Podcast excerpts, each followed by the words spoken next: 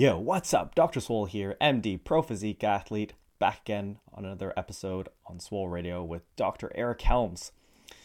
You can see that his face is getting more and more chiseled as he goes through contest prep, and we'll be getting into that later. But today we're going to be talking about fat loss, and this is going to be really useful for anyone who wants to improve their body composition and clearing up a lot of myths out there in the fitness community. Thanks for being on the show, Eric. Always a pleasure to be on. Thank you so much for having me, Doc. All right. So, we're going to be getting into the nitty gritty of getting shredded, which Eric is an expert on. And maybe just to start off, Eric, when planning fat loss with a new client, in broad strokes, how do you approach it? What are the first things you think about and kind of what order? The big things are, are just kind of getting an idea of the landscape. Like, where are they at?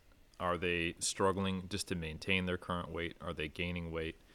What kind of skills do they have? Like life skills that are, are useful to body composition change? What is their relationship with their body? So, their motivation to lose fat, um, which could be unrelated to their, their relationship with their body. They might be looking to lose fat because they want to compete in a powerlifting meet, for example.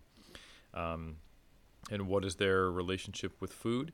And then game planning the time course. That's probably the biggest logistical thing that is unrelated to kind of a la- that, that landscape aspect that I talked to. Um, many, many, many, many fat loss diets, especially contest preps, because people are not aware of just how lean you need to get to be successful, fail before they start because they have a misconception on how long it's going to take and don't have uh, plans in place to account for, you know, the inevitable plateaus or just life circumstances that change to that, that, that make it so that there's a period of dead space where you can't be losing, or perhaps where you shouldn't be losing. You know, if there's a vacation coming up, or a period of very difficult work that requires mental focus, or uh, not being physically fatigued, or something like that. So, advanced planning is is the name of the game when it comes to successful fat loss strategies.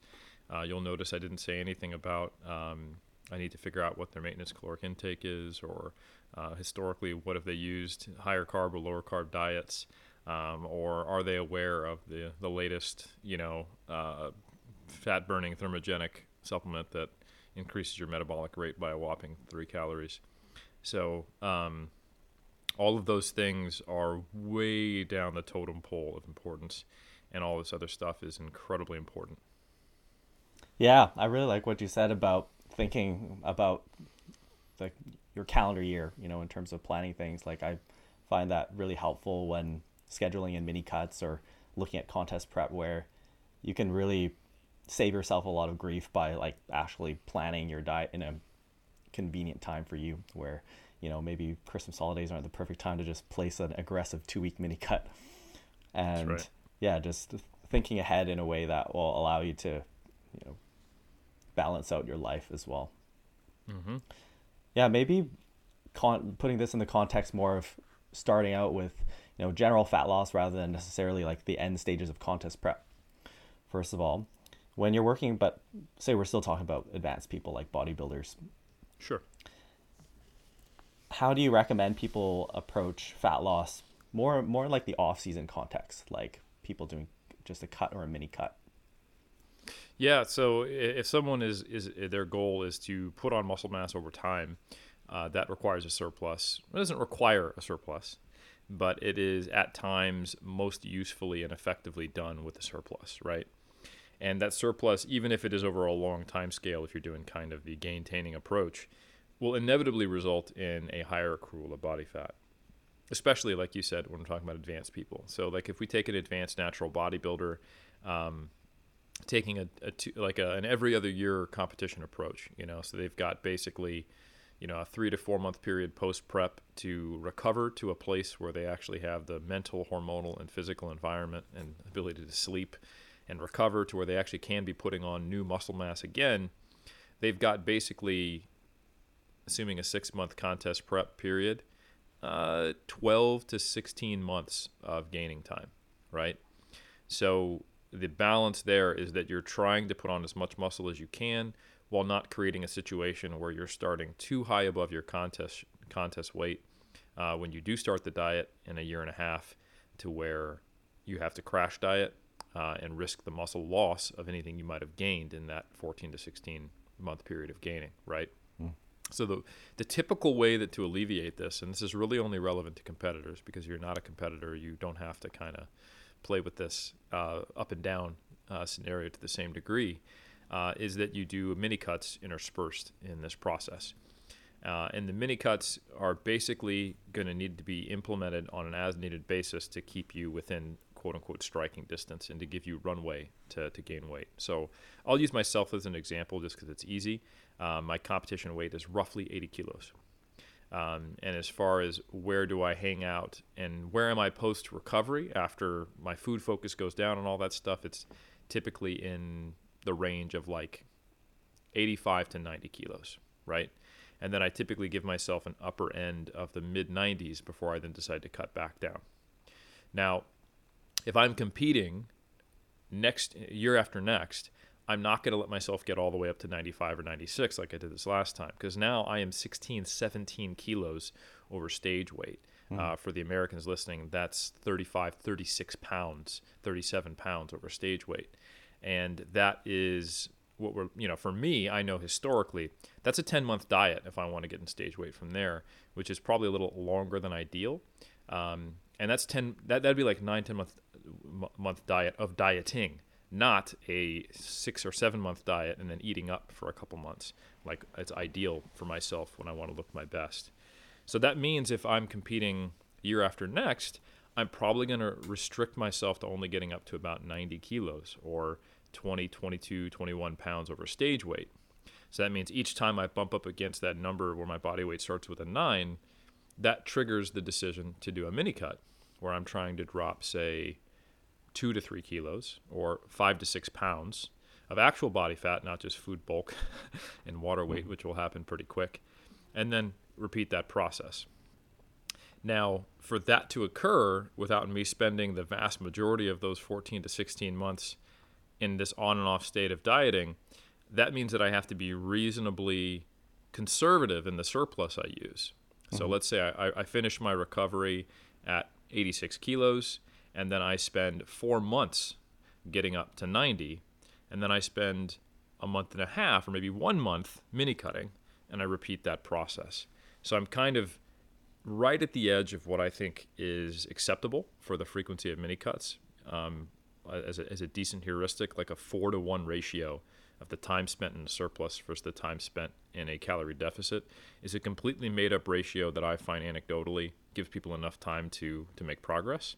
So in the situation of myself, you know, bouncing between the mid 80s up to the up to around 90 or 91 kilos, cutting down uh, in the process of four to five weeks, but then spending, um, you know, 13 weeks or so uh, in, in a surplus, trying to get back up to there each time, knowing that the majority of what I'll gain as an advanced natural bodybuilder is body fat, but also trying to create that ideal hormonal environment so that I can put on muscle mass, recover, see progress in the gym, stay motivated, uh, et cetera, et cetera. So that's that's kind of what that that that process looks like when someone is competing every other year and you can see that you're kind of threading a needle.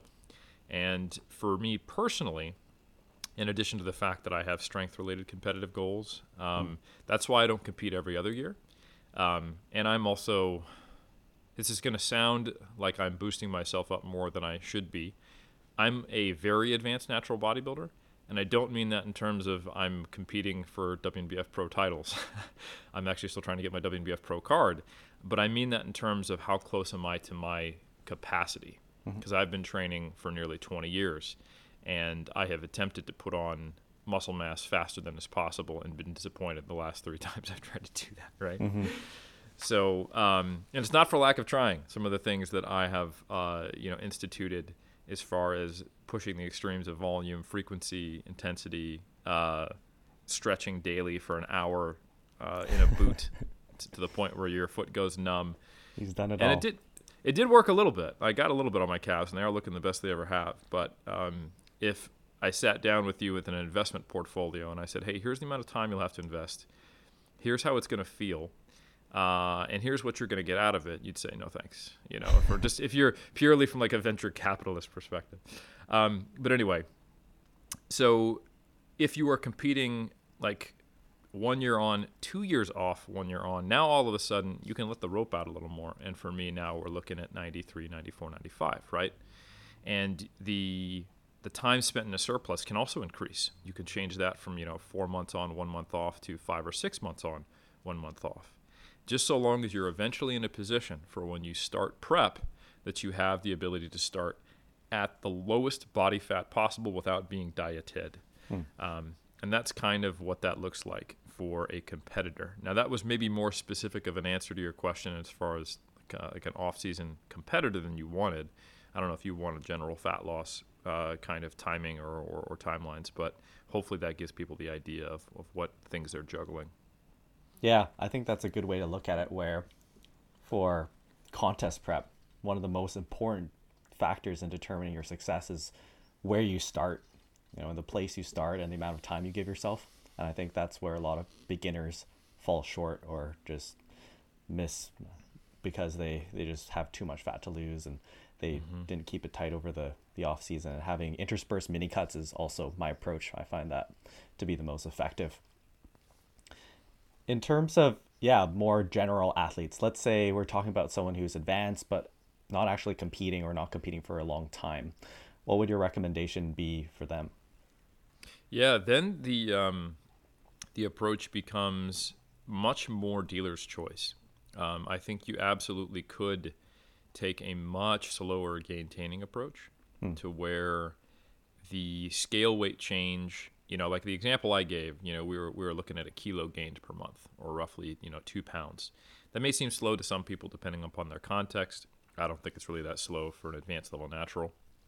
Um, and you know that amounts to you know 200 300 calorie surplus per day um, so it's it's certainly something right um, cutting that in half and you know gaining something like you know a pound a month you know like real slow mm-hmm. um, is something you absolutely can do and you can then spend a, a full close to a full year a full calendar year without really seeing too much of gain in body fat, just making sure that your body weight's slowly ticking up. And knowing that the proportion will probably be as good as it can be so long as your training uh, is really effective and efficient as far as how much muscle you're getting versus how much fat. It still will be majority fat, and that's something people need to accept at a certain stage in their career, unless there are large gaps in what they've been doing or, or completely like, oh, I've never trained legs before, or something like that.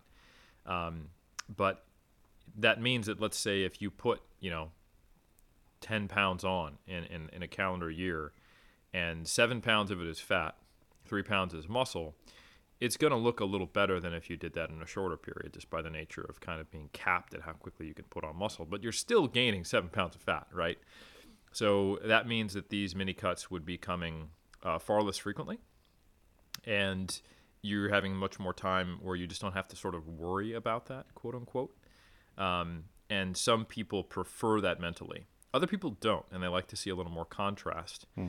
But I would still kind of say, hey, look, from an optimization perspective, from a, you know, kind of like efficiency standpoint, I guess you could say, I wouldn't go any faster than that first example of like a four to one kind of, uh, you know, ratio. So like the example I gave, four months gaining a kilo a month or two pounds, and then losing that in one month. That's kind of where any more than that, I think they're spending too much time dieting. And also, if they can't do that, it gives you a really good mental indication of where they're at. Because what that inevitably means is that they are not able to control their surplus in mm-hmm. the bulking phases, right?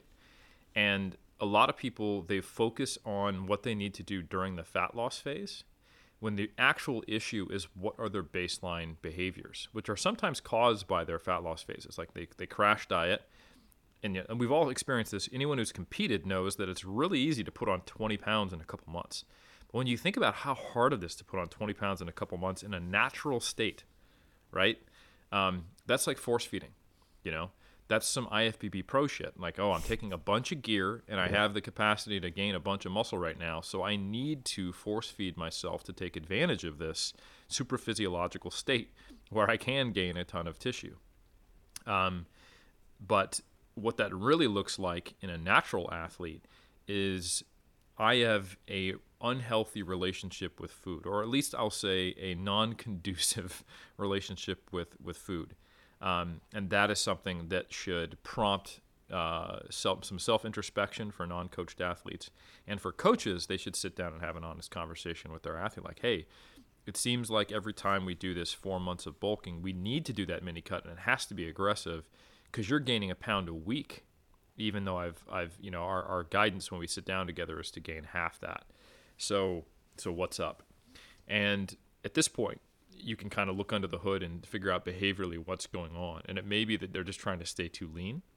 Uh, it may be that their overall stress levels need to be addressed. It may be, it could be something mechanical, like um, you know their food choices when they're in a surplus are drastically different to their food choices when they're cutting um, they go from eating out all the time highly palatable foods high energy density you know treats chocolate you know a, lo- a lot of things that uh, you know chips snack food and they kind of just go right i hit my protein and that's all that matters right um, in those athletes, the goal is to start slowly introducing more and more fruits and vegetables, whole grains, and lean meats, and low fat dairy options, um, or the equivalent if they're vegans or vegetarian. Uh, and uh, the reason I say slowly is because they will actually need some time to acclimate to enjoying those foods. Because obviously, if they're if they're going ham on burritos, chocolate, and burgers and chips in the off season, that's what they like to eat. And of course, everybody likes to eat that for the most Sounds part. Sounds like a good time. Right, you know.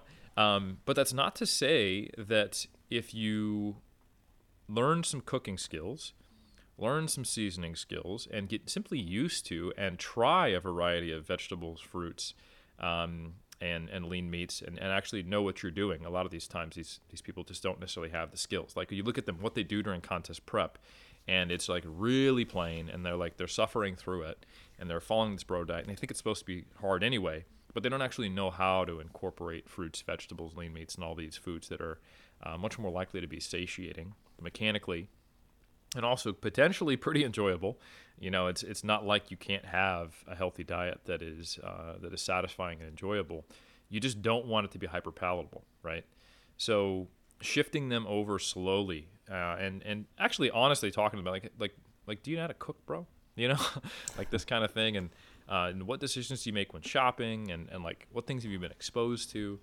You kind of might have to have some of these people get a little more uh, similarity between the qualitative aspects of their diet when cutting versus the off season. They don't have to go extreme, and obviously it's going to look different for everybody. But for me, for example, when people see me eat lunch, they always think I'm in contest prep, and mm-hmm. that's and it's I don't like I don't I don't I'm not I don't have orthorexia and I like I said I get up to 95 kilos I do it slowly I have a great relationship I just don't care that much about food uh, and I do enjoy uh, fruits vegetables lean meats and all those types of things and, and dairy. And and I'm also just very I, I am I get more enjoyment out of uh, thinking about my long-term bodybuilding goals than I do out of short-term food satisfaction. Now that changes post contest like legitimately. Like like a donut is more important to me in the moment than satisfying my long-term bodybuilding goals. And that's true for most people. That's why we gain 22 pounds in a month right? But the goal is to get to the point where um, that value proposition makes sense and it doesn't feel restrictive to do so. And um, that that can take a while and the end product is going to look a little bit different for everyone else. But essentially you're just trying to bring the rope in a little bit. And i would consider it a win if that person who is struggling not to gain a pound every week comes down to three quarters of a pound every week. Because then all of a sudden it's 25% more efficient and as far as when and how much they need to mini cut um, a little more similarity between the two. It's a little less of this rude awakening when they start a diet. There's more skills that transfer over. Uh, and often what happens like you were saying which is so important they start their contest prep diet a little leaner and they're able to get a little leaner as, as a consequence. So yeah, a, a, lot of planning for fat loss is making sure that the skills, behaviors, mindset, uh, food appreciation, and uh, kind of settling point, if you will, for their body composition is optimized in the off season. Yeah, lots unpack there. First of all, I really like what you were talking about in terms of looking at the efficiency of your bulking to cutting, where I really like this concept of the bulk to cut ratio of how much time you're spending bulking versus cutting and you said yeah you kind of want to be at a minimum of about four to one, which I agree with. And the for nat for us as naturals, a lot of the most of the muscle growth when you get advanced happens when you're bulking. Like being in a surplus is more favorable for hypertrophy, and you really want to maximize the amount of time you're spending there uh, if possible. And I also like the approach of you know if someone doesn't necessarily have contest prep coming up of as you mentioned the longer time scale approach where I just think that when you're a little bit closer to maintenance calories, it's a it's more sustainable. Whereas mm-hmm. like a, I prefer people being in smaller surpluses rather than you know having very wide variations. And the the part about the habits I think makes a big difference, like food choices, where you see a lot of people where they'll say, "Oh, I'm bulking," and then suddenly it's any any opportunity to hang out. It's like, "Let's go get fried chicken," or "Let's get burgers and fries," and "Oh, what are we getting for dessert?" Instead of, you know, things that they wouldn't have necessarily even been doing before, and just having every opportunity to just have like chips or whatever kind of snack they can they can put down, and you you and the thing is is that your taste palate becomes acclimatized, where yep. like lately I've really been shifting towards more just whole food based meals and lots of fruits and veggies and after like after when you switch over to that from a lot of like really tasty stuff at first it seems very dry but eventually your taste buds recalibrate and then you get to the point where you know you bite into a strawberry and I'm like wow this tastes great and you your body just becomes normalized ultimately. I think that a lot of the foods we have access to in our modern culture is, is uh, super physiologic in terms of taste. Absolutely. It's been engineered, you know, and this is something that most athletes get kind of forced into getting normalized during prep. And they start to taste how good their carrot is. You know, it gets a little ridiculous, don't get me wrong, because yeah. it's also modified by the fact that you're starving. But think about it like some point, let's say you have a 30 week prep. 12 weeks in, you're typically not suffering too much. You know, you're you're you're you're approaching beach lean. You look great compared to all your friends, but you're you're by no means at an unsustainable body fat level typically, nor are you on super super low calories or super high energy expenditure cardio. So you're not typically super super food focused yet. And if you are 12 weeks into a 30 week diet, something needs to change. so um, that means that but for three months you've been eating mostly quote unquote prep foods and you're like man this strawberry is really sweet and in the off season you'd be like why, why am i going to eat a strawberry you know so there's 2 mm-hmm. different mindsets and the trick is that when you then transition out of prep and you do your recovery diet yes you want to be in a big surplus but you want to keep the structure of your prep diet intact what we call the baseline diet at 3dmj the skeleton of your diet your fruit, vegetable, lean meat kind of structure or lean protein source, I should say, at each meal, and then add some things on top of that. Instead of completely jettisoning all, you know, whole whole fruit, uh, vegetables, lean meats, and um, low fat dairy, and you know whole grains from your diet, you simply go awesome, and I'm gonna have a donut tonight after dinner, or awesome, and let's go get ice cream. Because yeah yeah like we do just need more calories but we want you to maintain the appreciation and the inclusion of those foods uh, in your diet and not have them be all of a sudden become dominated and totally shift your uh, like you're, you're saying your experience of palatability now don't get me wrong sometimes when you introduce ice cream or a dessert at a restaurant to someone who has thought that strawberries are sweet you can be like oh my god this is liquid sex and i'm 100% a crack addict now and it can get pretty out of hand so this is something you have to do on an individual by individual basis. And maybe you don't go for those hyper palatable options and you have no problem just eating a crap ton more of the clean foods, quote unquote, clean foods that you were eating in prep. And that sometimes is a more controllable uh, strategy. Um, I have experienced both, you know. So, uh, and, and coached both. So I think that's really something important to consider. And um, so yeah, what this looks like can can vary individual by individual quite substantially, but it is uh, pretty important to, to get this aspect right. And there's a lot of subtleties here. Mm-hmm. Yeah, we're trying to push people away from that flipping the switch mentality where it's like, oh, I'm yes. I'm in contest prep and now I'm off season, and it's just like, uh, just bonanza, right? Where yeah, they're just running around the candy shop. You know, and Bill, it's going to inevitably happen during the, the post contest period, during the recovery diet. But the goal of the recovery diet is to recover from that mindset, right? And one of the things that is a red flag for me when I'm working with a competitor in the off season, because I know if we don't fix it now, it's going to be a massive problem uh, post prep, and they're going to gain like 40 pounds, not 20 post season, is their mentality around mini cuts and transitions to them and away from them. So I would say there is a, a problem to be fixed if you are really excited at the end of a mini cut to get back to bulking, right? If you're on week four of four of your mini cut and you're like, I cannot wait to get back to back to bulking, this is going to be amazing. That's basically the opposite of what you want. What it should really be is that when the mini cut comes up, you're annoyed because you have to take a break from making progress and you want to get in there quick and dirty and get this, you know, deficit out of the way drop a handful of pounds of body fat so you can get back to making progress. And you're nonplussed, you're not fazed, and you have almost no symptoms of dieting during those four weeks. You're a little tired of food, um, or at least, you know, like like I said, this is going to depend on how long you have between competitions. If you're competing every other year and you're staying, like in my example, between let's say 85 and 90 kilos as my kind of off-season runway, which again is only like 12 to 20 ish pounds over stage weight the whole time I'm always going to be a little more food interested than when I'm doing the same thing but moving from 15 to 25 pounds over stage weight, right? So if that's the case, yeah, you, you can be a little more excited. But ideally, the goal is to be in a mindset where the mini cut is the annoyance, not the bulk that you're coming back to after the mini cut is like, yes, back to burritos, you know? Um, and because again, if if a mini cut does that to you, what will a 30 week diet that gets you down to single digit percentage body fat do to you? And it's not going to be pretty. So when I see that in the off season, I go right. We're not. We really shouldn't prep or do any kind of extensive fat loss phase until that gets corrected, and we need to then trace that back, follow that thread to figure out what is the root cause of that.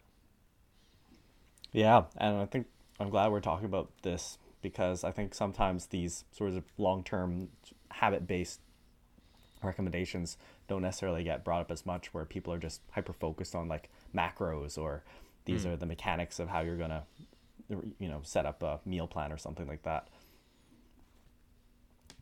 in terms of planning those cuts interspersed you know throughout the off season how do you view or maybe even backing up how would you define a mini cut and how would you differentiate this from other types of cuts and who would they be for yeah, so mini cuts I pretty much exclusively reserve for um, people who I would consider competitors. Um, even if they don't actively compete, but maybe they're trying to maintain a certain body composition. They're a high level non competitive bodybuilder, but someone who would absolutely identify as a bodybuilder because they're mm-hmm. putting forth extreme effort um, to, you know, improve their physique in some manner. Um, because in all of the circumstances, circumstances, it probably just makes sense to do a longer cut if that's where you need to be, and then move back towards you know maintenance or something like that. So, a lot of people who are interested in bodybuilding content and body recomposition content are people who have a lot of body fat to lose, and then they want to get down to something and then maintain it, right? And a mini cut's different than that. The the, the mini cut, the goal of it is to control body fat to then allow you to keep gaining, right? So. Mm-hmm for someone who's not a bodybuilder, you're typically experiencing this this this weird goal of improving my my body, but which largely occurs through fat loss, an extended period, and then at the end of that, I'm going to go to a maintenance period, see if I can maintain it, learn to live in a smaller body with less body fat, train like that, eat at maintenance, figure out if I can sustain this, and try not to rebound and then once they've accomplished that, it's been a year or so, and you're like, oh, shoot, I've actually done a good job of maintaining my fat loss. Then they start to consider the process of actually gaining weight, but this time, hopefully, muscle. So that looks very, very different from the person who's implementing a mini cut, where the body fat gain is an, is an intentional process. Well, I should say it's the body fat gain is an inevitable consequence of the intentional process of repeatedly trying to put on muscle size and then controlling the body fat gain. So I think mini cuts really only apply in the circumstance of people who are uh, quote unquote bodybuilders. And I typically define them as something that lasts longer, sorry, no longer than, than six to eight weeks tops. Um, mm-hmm. If you're dieting for more than two months, like that's that's a pretty long diet, um, and that you're probably a little more aggressive than you otherwise would be, and that you're doing it at a body fat level that is on the higher end of what you can comfortably sustain without trying, I should say. Like if a mini cut takes you down to like far below your lower intervention point, it's not a mini cut to control body fat. You're actually dieting to a point that's counterproductive for the for the goals of putting on muscle mass. And I think that's mm-hmm. an important distinction too. So I think people are pretty much on board with the idea that getting leaner doesn't facilitate more improved muscle gains, right? The whole P ratio thing is relatively misunderstood and mm-hmm. unfortunately only really has one direction. so as you put on more and more body fat, yeah, you're probably more likely to put on more body fat. But unfortunately, as you get leaner and leaner, the thing you're most likely to put on when you go to the other direction is body fat. Uh, and at best, there's no advantage. And at worst, the data actually might be a little bit the opposite based on some of the analyses, kind of the in house participant level uh, meta analysis that Trexler and colleagues did, uh, where if you get really, really lean, you're more likely to actually put on body fat. And that mm. actually lines up with what we see in studies of competitors who are so shredded that they're, you know, experiencing hypoandrogenism, like low testosterone, they can't sleep. Uh, the, the recovery is poor, performance is down, fatigue is high. Subjectively, they feel stressed. Your body is going to preferentially put on body fat. We've seen from overfeeding from an incredibly lean state, uh, but there is probably some continuum of that. So, like, let, let's say, for example, I'll use myself and I'm hanging out from 85 to 90. And this, I'm competing every other year. Eric's decided to become a full time, every other year competitive bodybuilder, right? Which is not full time. Some people do it every year, which I think is just very, very challenging mm-hmm. and requires having a very low, uh, you know, settling point, uh, being a very experienced competitor, very good at fat loss, and having the mental game, quote unquote, on lock, and also being comfortable, basically looking the same every other every every year, and maybe five seasons from now noticing you look a little better on stage. So it's it's a challenge. And if you're a world champion, then freaking go for it, right? But um, for the rest of us mortals, I don't recommend competing every year. So anyway, in that scenario where I'm bouncing from 85 to 90, some might question, well, why not go all the way down to stage weight and then just you know gain from there? Well, it's because I'm a going to lose some muscle in the process of doing that, mm-hmm. and then b I'm going to not be able to control the weight gain after that mini cut because it's getting to stage weight. So for me personally, I'll, I'll, use my experience of contest prep. I've been dieting since mid February. Just in the last three weeks, Bill, have I noticed that I'm struggling to stay asleep for more than four hours at a time. And I'm taking a diet break this week because I'm competing in a competition, uh, a powerlifting meet, and I want to be in good shape for it. During my diet break, I have been able to sleep, but I'm at a, a level of body composition right now where if I go into a deficit at all, it's like slipping off of a tightrope. You know, I could fast like I, I 93 kilos. I could not eat anything for a whole day, be mildly hungry, and sleep through the night no problem. Mm-hmm. But at 83 kilos, right now I woke up at 83.7 this morning, which is up from my depleted weigh-in of like 82.6 that I had last week before the diet break. So anyway, in the 83s, which is again basically seven or eight pounds over stage weight, as soon as I slip into a deficit, can't sleep. And I also feel fatigued. I notice the difference. So I'm basically on a tightrope. And as I get even leaner and leaner and leaner, and I'm closer to 81, 82, or even 80 kilos or 79, at that point, even when I'm at maintenance or in a slight surplus, I still feel a little off and I can't sleep. So there is an, a tipping point, not a hard threshold, but again, more of a continuum for everybody, where there is such a thing as being so lean that it's counterproductive and that is there's no reason to mini cut to there and by definition if you are cutting to that point even if it only lasts four weeks it's not a mini cut because uh, you're doing something that is uh, against the guidelines and, and the rationale of why you would do a mini cut which is to control body fat to facilitate gaining so you're not controlling body fat you're cutting far past where you should be and it's not facilitative it's actually debilitative towards your gaining process so the requirements are short a couple weeks sorry a couple months at most uh, and only to a point that is kind of within your lower and upper interve- intervention point ranges to facilitate further gaining and give you more runway so you don't accumulate more body fat than is conducive to your goals. Mm-hmm. And then maybe zooming out a bit for maybe including some less experienced people, if someone has a lot of weight to lose, how do you approach that? Yeah, that is very individual.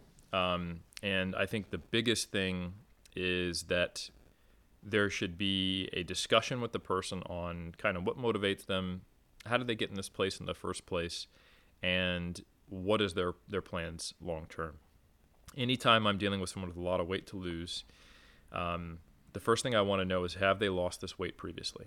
And if the answer is yes, meaning that this is not their first go trying to lose this amount of weight, more often than not, the issue I see is that they get focused on the fat loss phase in and of itself without necessarily keeping sight of the goal of losing the weight and maintaining it. So that means they take relatively aggressive approaches. They kind of have an all in mentality. It's very impressive. Like they start doing cardio every day, they totally shift the foods they eat. And sometimes, even for six months, you know, they can go hard and lose at a very high rate. And they're very good at the actual fat loss phase. But the unfortunate thing is that they're building up this increased desire to then do the opposite of it. So this restriction is then prompting the subsequent weight regain that occurs, or at least making it more likely. Um, and th- this is the type of person who typically sees a, a week where they didn't have measurable scale weight change as a failure. They get stressed when they step on the scale, uh, and, they, and they but they'll tell you, no, I like to see fast weight loss. It's motivating, and that's true. But it also is indicative of a mindset issue. So if someone else is going right, the goal is to eventually maintain weight. So any and all progress is getting me there. And even maintaining my weight currently, it's a step in the right direction. And I'm in no rush to get there. You know, I'm, I'm let's say I'm, I'm 45. I'm going to live another, ideally, like 45 years. So why am I so focused on the next six months? Would it be the end of the world if I got there in two years at the age of 47 and then could maintain it? And once they get to, once they tick over to that mentality, then things go a lot better. And um, this is the type of person who, when you suggest a diet break because they're vacationing or they're just a little stressed or they just don't have the mental energy to focus on the diet, they go yes instead of trying to figure out a way to white knuckle and stay on the deficit. Um, when they're in that mentality, that's great. Not only do, does that indicate that they're not attached to achieving some arbitrary level of weight loss in an arbitrary amount of time, but that they're attached to the long term change and, and, and maintenance of that change. And it also has the added benefit of when they do this diet break, for example, they get to practice what it's like to be at whatever reduced weight they are from their, their starting point at this current point in time at maintenance. Um, because what you don't want to do is diet from, let's say, 270 pounds down to 200 pounds over the course of six months to a year, and then once you're at 200 pounds, not recognize that your maintenance energy, energy intake is two thirds of what it used to be, mm-hmm. at least temporarily, and have no idea how to eat, eat for that, you know, and doing something like going right back to where they started.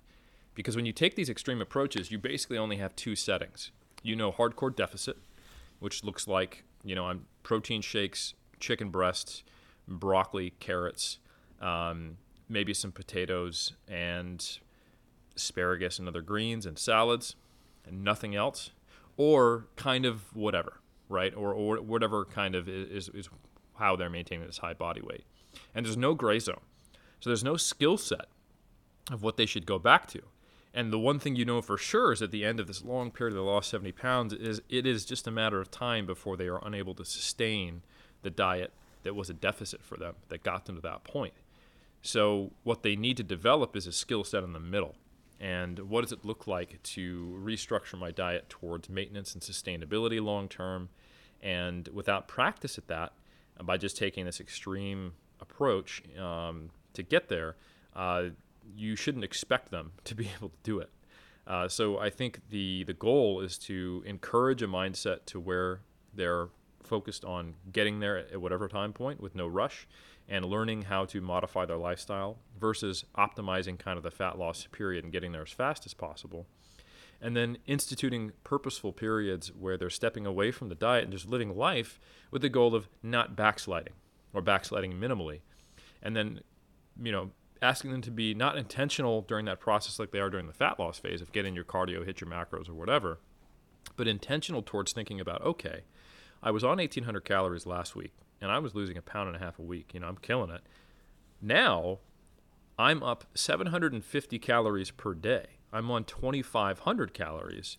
What can I work in while still maintaining, like, like I talked about earlier, that default diet, that skeleton of my diet?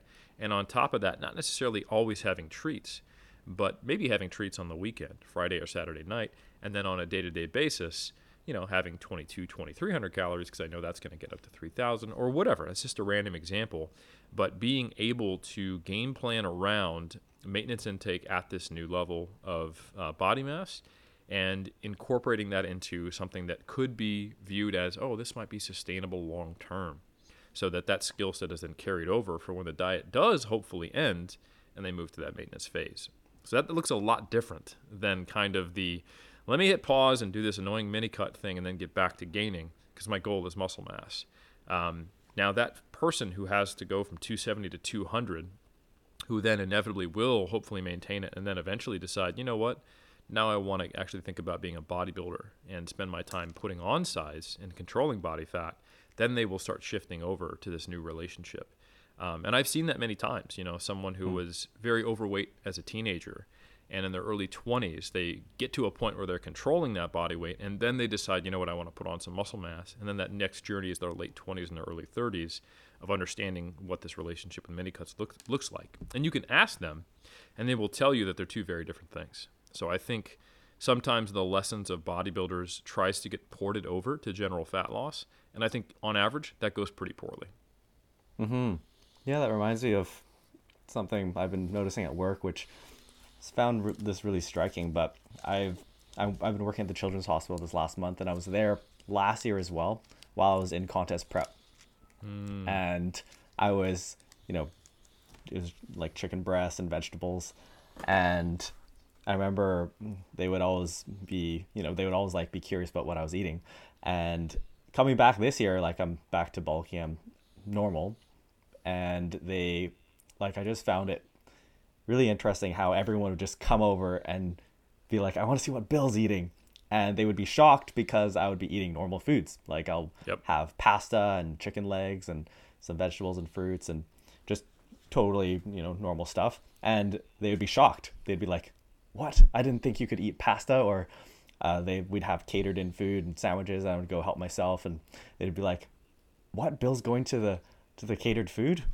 and they expected me to you know year round 365 always be on this extreme diet because that was their impression of what was required to have a nice physique or you know to be in decent shape and i think that is a yeah big misconception out there that people have where they see that they don't see it as this uh, within the realm of normal Absolutely. Anyone who is bodybuilded through a uh, who has a social environment around them where that's visible has experienced exactly what you're talking about, and I've experienced it for 17 years. Uh, as, sorry, 16 years uh, of, of competing, and you'd be surprised. Like my family still has that. Like you know, like yeah. we get together o- over the holidays, and this is like my this is my fifth contest season. You know, I've done.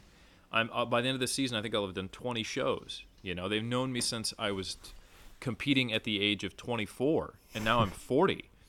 And they'll be like, "Oh, can you can you have pie this year?" And I'm like, "Yeah, I'm not in prep. I'm good." Oh, you, so you still have pie when you're not in prep? And I'm like, "Yeah."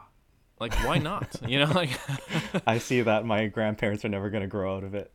yeah, and I'll even tell them, you know, I, I could have pie during prep too. I just don't have as much of a budget to work with. And I try to use analogies. Like if you think about it, like during prep, I'm still living in the same world, same body, still with very similar goals long term.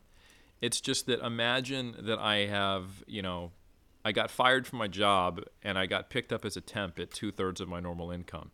So I'm dealing with a, a, so if I if I have this very expensive quote unquote pie, it just means that tomorrow at breakfast and, and, and lunch, I'm gonna have a can of tuna and a scoop away and not much else and that's not worth it for me. But I could have this pie, just to be clear. You know, there's nothing magic about the pie. And they nod, and then I know like next year I'm gonna have the same conversation with them, right? You know, so yeah. Yeah, yeah. Came to dinner with the grandparents the the other weekend. They they're like, oh, we we have some food for you, Bill. We have, you know, just grilled chicken and plain boiled vegetables with no oil or sugar added. I'm like, no, no, no, I want some normal food, please. And you, yeah, you're like, well, cool. I guess I'll get some like a milkshake on the way home, you know. so, no, it's funny. One thing I do try to do is uh, when I'm in prep, I will try to have small amounts of foods that people think I typically can't have in front of them, as almost like an educational tool. So like, oh, like yeah, I'll have half a cookie, you know, something like that, just to show that it's like, oh, it is just moderation. I'm not, I don't have to change the entire food list, you know, and um, and another thing like like this prep, I'm not. Um, I say I'm not tracking, but that almost doesn't actually accurately descri- describe what I'm doing. I'm not using a food tracker and I'm not, and I don't have a, a caloric goal every day. I have a range that I operate in based upon, you know, my step count, what my weigh-ins have been, how I feel, what, what training I have in front of me, and um, how my weight loss has been going, and how fatigued and depleted I feel and look. Right. So, on any given day, I might be around 1,700 calories or as high as 2,400 calories. Right. So anyway, like, but I, I, I can't tell you necessarily in advance what my calories are going to be for every single day. And I might have some structured refeeds related to when I'm training, you know, weaker muscle groups that I want to try to maintain my size and more strategically. But from a general philosophical perspective, I'm not quote unquote tracking. So it is, I think, useful from an educational standpoint for people around me to see me do that because then I'm not whipping out my phone and the food scale and all the things I've done in prior preps where I'm still explaining, oh, I could have this, and I can actually show them numerically that I don't have the budget for the pie. But now I could decide to have that pie on Thursday, and I go, all right, well, I guess on Friday, my calories are like I'm, I'm not going to have the refeed I was planning. I'm having it right now, and it's a little I'm a little more flexible, you know.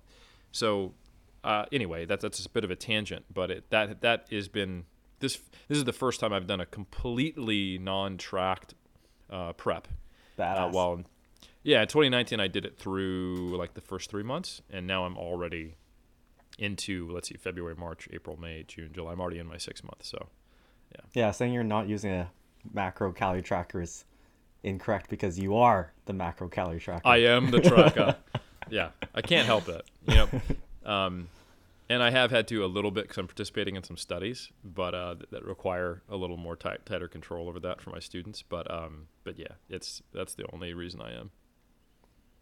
But I do like what you mentioned about deliberately showing people that flexibility almost from an educational standpoint. I actually like that we're talking about this because for anyone listening to this, if you're listening to this podcast, you have more nutritional knowledge than 99% of the population.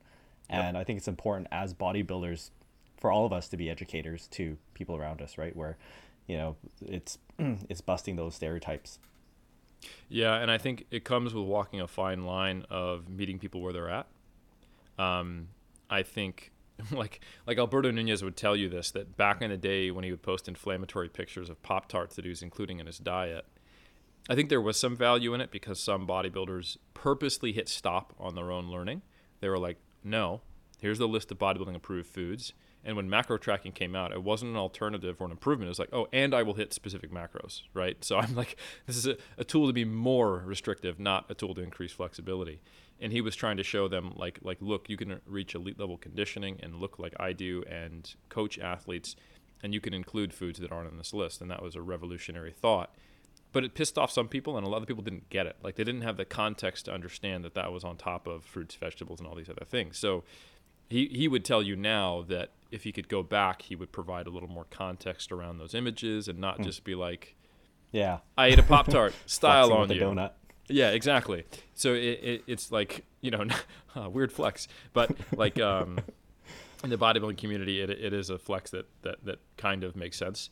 But it, I think I don't want to flex on people with my ability to be the tracker and to uh, auto regulate my nutrition through prep I want it to be something that is helpful.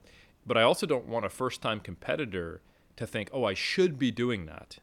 Um, at most, I would say that, you know, they should know that that is an option and that if they build the self awareness and uh, internal self regulation and they get in tune and can have some very strong pattern recognition and associative awareness between how they feel, how they look, their intake, and also become, like you said, a uh, a tracker, like where you look at foods and you're within 90% accuracy of at least the calorie content, if not, you know, the protein and rough carb fat breakdown for most foods that you eat. Some things I don't know, like the one consequence, and this is a to- total t- side tangent, mm-hmm. of of not eating out and getting like pasta and stuff like that, and, and eating kind of like a bodybuilder all the, all the time, is if you put like you know a, a pasta dish in front of me, I'd be like, I, I don't know what the calories in that are, you know. So anyway, um, but for the food that I typically eat, yeah, I'm 90% accurate. So those are the skills that I need. I need to both be able to to track without a scale and a tracker, and I also need to be able to have a very strong personal awareness of how I feel, how I look, and which and also prospectively thinking about oh these training sessions, right? I will do better with this amount of food. I'm going to train at this time. Here are my goals. Next week, I'm going to start with a tough upper body session. I'm looking flat and I've been losing successfully. So let's actually take a two day diet break this, this weekend. I didn't need it last week because I wasn't looking this flat. I felt fine. So I'm, I'm assuming I'm not, you know, carb depleted in, in my upper body. And then thinking about, okay, and how does that relate to the next 14 weeks of fat loss that I need to have to get shredded on stage on September 30th type of deal. So like all of that calculus um, needs to be able to happen without a spreadsheet in front of you or a, a macro tracker before you can utilize the skill versus just going like, oh, y'all bitches need a tracker? Nah, I can do this on my head. You know, like that's not helpful. That's just me bragging, right? So I think I think you have to control what information you give and what context you have to be an effective educator. That's true of anything. Um, but I think in this context, knowing what that looks like is is important. Mm-hmm. Yeah, and then one thing, one last thing I wanted to bring back to is coming back to kind of the advanced bodybuilder conversation in terms of planning mini cuts mm. for the person who is using them to allow them you know, buy them more bulking time. What is the how do you see the trade off between more aggressive, shorter mini cuts, and you know or and like and timing them you know farther apart versus closer together, like having a more aggressive cut less often versus a, a smaller cut more frequently. I think the moderating variable here is how lean they are. So if we're playing around in high body fats, it probably doesn't matter. Um, I really don't think when I'm in the high 90s, you know, 35 pounds over stage weight, that me dieting on 1800 calories for four weeks, I'm going to lose much muscle mass. And if I do, I'm going to get it back in a week. Mm. You know, mm-hmm. you're just so much more resilient to fat loss. However, when I'm at 90 kilos, you know, or 88 or 87 or something like that, doing that will potentially have a negative impact. Mm. I can actually see the flatness in my physique and notice the performance decrements uh, within, like, at least acutely. Um, ultimately, what it comes down to is while we have basically unlimited ability to store adipose tissue, there are rate limiters to how much adipose tissue you can liberate for energy. I don't have any hard equations. I think you some people have tried to derive this and try mm. to figure out like how much energy can you liberate from your fat stores based upon your current fat stores, right? But I think it is intuitive and very logical and physiologically based in our understanding of how the body operates that when you have a smaller store of body fat, you can only liberate so much at a time. So there's a reason why when someone is has six pounds of fat left on their body, you're like, oh, that's six weeks of dieting, right? Pound a week, sweet. No, no, it's absolutely not. If you try to lose a pound a week when you only have six pounds of body fat left on your body, you will get really depleted, lose some body fat, and then start losing muscle tissue. You'll mm. eventually get there. Like at the, at the end of the six weeks, you'll probably only be down like three pounds of body fat, though.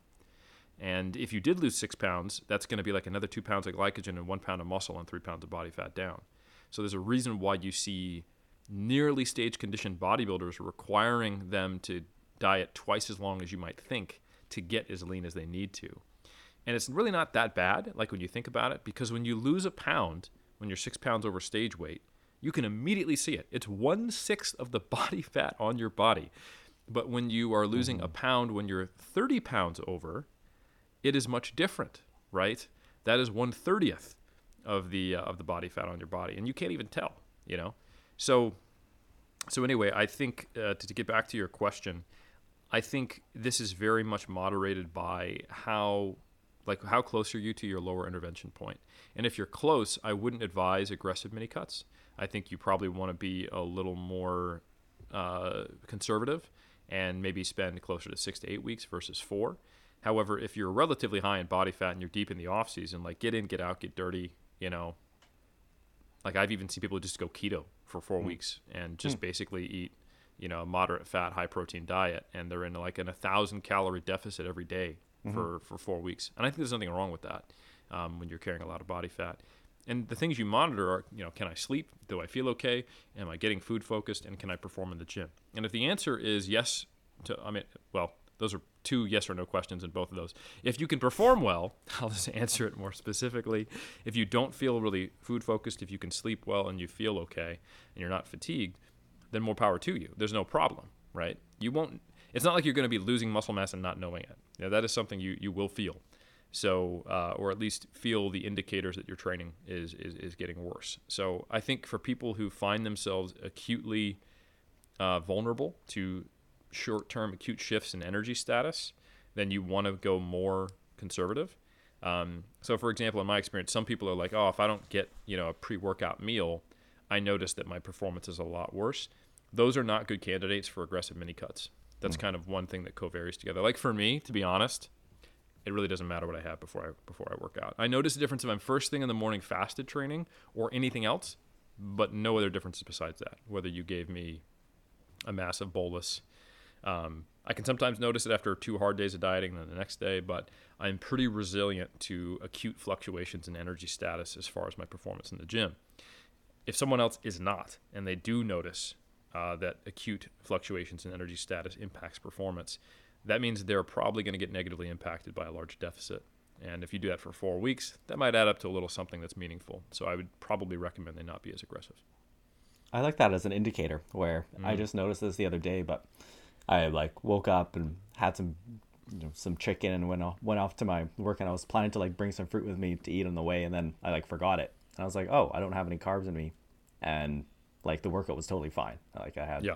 heavy RDLs, like it was great, but if I'm in a dieted state, if I was in late in contest prep, then that would have been like lethal. Yes. And so so you're you're probably somewhere in the middle, but but closer to being affected by acute energy status. Um, one thing I've noticed, and this could be just complete bullshit and just me association making associations, but uh, young Asian men who are relatively lean walking around they don't do well with large deficits. That's one thing I've noticed. And they mm. seem to be very responsive to carbohydrates. That's just one of those things that I picked up as a coach. Um, I'm about to get canceled for being a racist, but I, I just have noticed that. Like, like if they don't have a pre workout meal, especially in prep, like you were saying, they get negatively impacted by that. Um, I haven't noticed that quite as much with like Caucasian dudes for some reason. Um, and then one thing I've noticed is that women more often do poorly as well with acute changes in energy status. Um, mm. Like fasted workouts typically go better for men on average better than women. I don't think it's an accident that the IF crowd is dominated by men. You know, people who like, no, I just have coffee and I train. You know, um, that often goes poorly for for a lot of women. Not all, and just like I said, not all Asian men should expect that that they, they have to have carbs before they train. Um, but that is something that, like on average, if I was to guess, if you just showed me someone, uh, some aspects of ethnicity and some aspects of sex, uh, I predicts that. But for the most part, this is something you should know, and if you don't know, it's probably not a strong in- indicator for you. Yeah, that's really interesting. It'll be one of those things where yeah, we just don't have much data on it, and but you do see some of these the higher level prep coaches like Cliff Wilson will talk about that he's noticed trends between yeah. different you know nationalities of people, which I totally believe in. I mean, people have different physiology based on mm-hmm. genetics.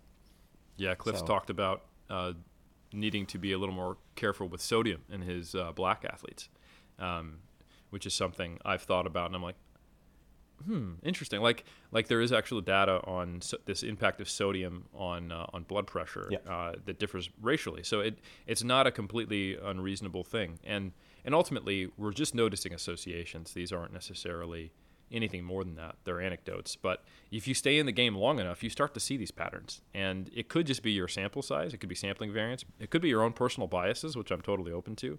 Um, but at the same time, it can be helpful if you don't have other data to go off from the person and they're not sure, like if it's their first prep, uh, you know, or their first off season where they're doing mini cuts, and you go, well, I don't have prior data to inform what we're going to do, but based upon you know what I've heard from these other prep coaches, like a, like a Cliff Wilson or a Bill Wong or an Eric Helms, I'm going to start with a less aggressive mini cut approach for this person or more for this person, and then I'm happy to be proved wrong, and then we adjust from there. But I have a higher probability, maybe, of starting with with those and getting it right, uh, which which everyone would prefer, you know. So. Mm-hmm. Yeah, so that was awesome. I think we'll leave it there for now for the fat loss discussion. We'll pick it up next time. But Eric, just a little update from you in terms of how are things going. I know you're competing in powerlifting this weekend, which is wild. Yeah, well, I'm glad we saved the, uh, the, the sex and race comments for the very end of the podcast. That means uh, I'll, don't worry, I'll no one, it. no one just tuning in will, uh, will will have heard that the first thing out of my mouth. But um, but no, my, my contest prep's going well. Like I mentioned, I started dieting in mid February, and as we record this, it is m- first week of July. Um, my first show is September 30th. I'm competing in Christchurch at the uh, WNBF New Zealand show. Um, it is a pro qualifier. I judged at it last year. There were some very, very tough competitors who came out. It's the first time we've had a WBF show in New Zealand. Was last year. Uh, it would have happened earlier, but if co- but but for COVID, and we've also got a new WBF affiliate being ran by some very good folks in uh, Australia, and that is also a potential show that I'm doing at the end of uh, October. So I've got a bunch of shows lined up. I'm basically competing every week or every other weekend from September 30th all the way to WNBF Worlds, which I believe is the second or third weekend in November. Um, and that might be my largest break between shows would be after the uh, October 28th uh, Australia show in Brisbane and Worlds, which is in Seattle. Um, but I think that's three weeks. It might might be only be two. But anyway, um, so yeah, and along the way, I'm also doing a 83 kilo M1. It's Masters one because I'm 40 now. Uh, competition. I'm competing in the Open as well, um, but that's in like two days or three days. Excuse me. That's North Islands, which is kind of like a sub-national event. You can set national records there. Not that I will be, um, but it's uh, it, it's a pretty pretty competitive competition. There's like 160 competitors, and anyone from the North Island uh, provincial uh, one uh, provincial federations can compete in that. I'm looking forward to it. So yeah, I've I've been balancing uh, powerlifting training along with bodybuilding training, and kind of wishing that I had been at a, like a peak of my powerlifting to maintain more of my strength going down because I've maintained the majority of my strength except for maybe 10 kilos on bench, as I've lost you know thir- uh, 13 kilos of body weight thus far, which is decent. Um, but I wasn't at my peak strength, so it makes me think like, man, I could actually have a pretty decent total at 83 if I just built it up first and then held on to it as I dieted. But as it stands, I'm basically just kind of holding serve as I as I drop weight. Um, maybe put a little bit on on my on my deadlift, but uh, but from a depressed state. So anyway, um, things are going well. Like I said, I have not been tracking. Uh, I'm probably seven to nine pounds over stage weight, so three to four kilos and um, I'm in the mid 90s right now, so 93.7 this morning, two days in a row, which is kind of like my carb repleted, uh, more food volume in the gut um, body weight right now. And I'm actually doing a gut cut the next three days, so I'm eating like chocolate bars in place of my fruits and vegetables, and having nice. my protein largely consist of whey protein shakes um, just so that the bulk my, my food weighs you know a third of what it normally does. So i will probably wake up tomorrow you know 500 grams lighter and then see that repeat again. And then i'll be able to make weight without actually being in a deficit. So i'm on a diet break this week as well as a taper which essentially focuses on a deload for the competition lifts so that i'm feeling nice and fresh on game day. So uh, that's where i'm at um, balancing that with my travel schedule. And so far so good. And i think the flexible approach that i'm taking that's more quote unquote intuitive has been really helpful for that. Um, you know, for example, Alberto, who I always consult with when I when I prep, he's basically my coach. Uh, when I went to Malta to coach at IPF Worlds, I had the pleasure and privilege of being part of the Canadian team as the personal coach for Jessica Buettner. Um, I was trying not to lose weight while I was there, but powerlifting meet, coaching, and being around a really cool area and going mm-hmm. to all the sessions, I was clocking nearly 10,000 steps a day. So I inevitably I lost weight while I was in Malta for the, the eight days that I was there. I came back about a kilo lighter, even though I was trying to eat at maintenance the whole time. Um, So, you know, some of that is water differences, but I probably lost close to two pounds of body fat while I was there unintentionally. So that's the kind of thing where, you know, you live and learn and, and you adjust. And that I think I'm served by the fact that I took a more uh, intuitive approach. Have there been any specific modifications you've made to your powerlifting training to accommodate being in prep? Yeah, so I'm kind of taking like a minimum effective dose type approach, mm. um, where I'm leveraging singles as a way to get a higher dose response between my sets. So, um, you know, if I was really going to just focus on powerlifting exclusively, I would have more back off sets, more sets of five and threes and fours uh, on top of those singles. But instead, what I do is pretty much every time I do squat, bench, or deadlift, I start with a reasonably heavy single based upon what I think I have that day, um, somewhere in the neighborhood of a, you know, a six to a 10 RPE, right? Um, and then after that, I do some back offsets depending upon what I have going. So the only exercise that I'm actually doing a fair amount of volume with is bench press because I find it's for me a pretty good upper body exercise generally. So if I have an upper body day, it'll probably start with a heavy single on bench and then some volume work on on bench, and then I'll do my row, my pull down, my arms, my delts, etc. Um, but essentially, what I'm doing is uh, three singles a week on bench, uh, two singles a week on either squat or deadlift, like alternated every other week. And I've only increased that slightly to where I'm basically getting two of both. Um, and in the last couple months, just because I've been getting close to comp, I've started incorporating SBD days in the morning on Saturdays to mimic what I'll be doing in competition. So I do a squat, a bench, and a deadlift in the same day. So right now, my split going into competition is I will do either squat, bench, or bench deadlift on Monday, and then I will do just two accessory movements after that that are bodybuilding focused. So typically like let's say calves and a back exercise. Tuesday is a upper body day with like uh, one uh, accessory for the lower body, and I start and I include bench on that day. I take Wednesday off. Thursday, I do the opposite of whatever I did on Monday. So if I did bench deadlift, I'll do squat bench, and if I did squat bench, I will do bench deadlift, and then two accessories. Friday is another upper body day, and I typically don't bench on that day because then on Saturday I come in and I do squat bench deadlift. But I just do basically all my accessories, lower body and upper body, um, which aren't really accessories because they're just as important as everything else as a bodybuilder on Friday. And then I have, uh, you know, two slots where I have two exercises on uh, Monday and Thursday. Cool. Yeah, it's it's great seeing you, you know, modeling all these do not try at home type things with your programming and competing in powerlifting and going, you know, untracked. So that's great. I'm stoked to see how things go and best of luck with that. Well, yeah. Hopefully, it doesn't all collapse in front of me, and you learn, oh, like it's actually not something you should do, even if you do think you have the capacity to do it. But to be honest, I think the comp's going to go pretty well on Saturday. I think I'll be totaling somewhere in the neighborhood of 570 ish. And uh, the cool thing is that the M1 records for the Auckland provincial region, I should be breaking the bench, deadlift, and total. So, so that's cool. Hey, here we go. That's so, right.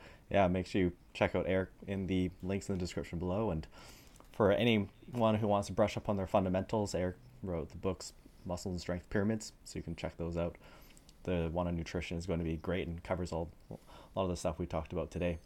So thanks again for being on the show, Eric.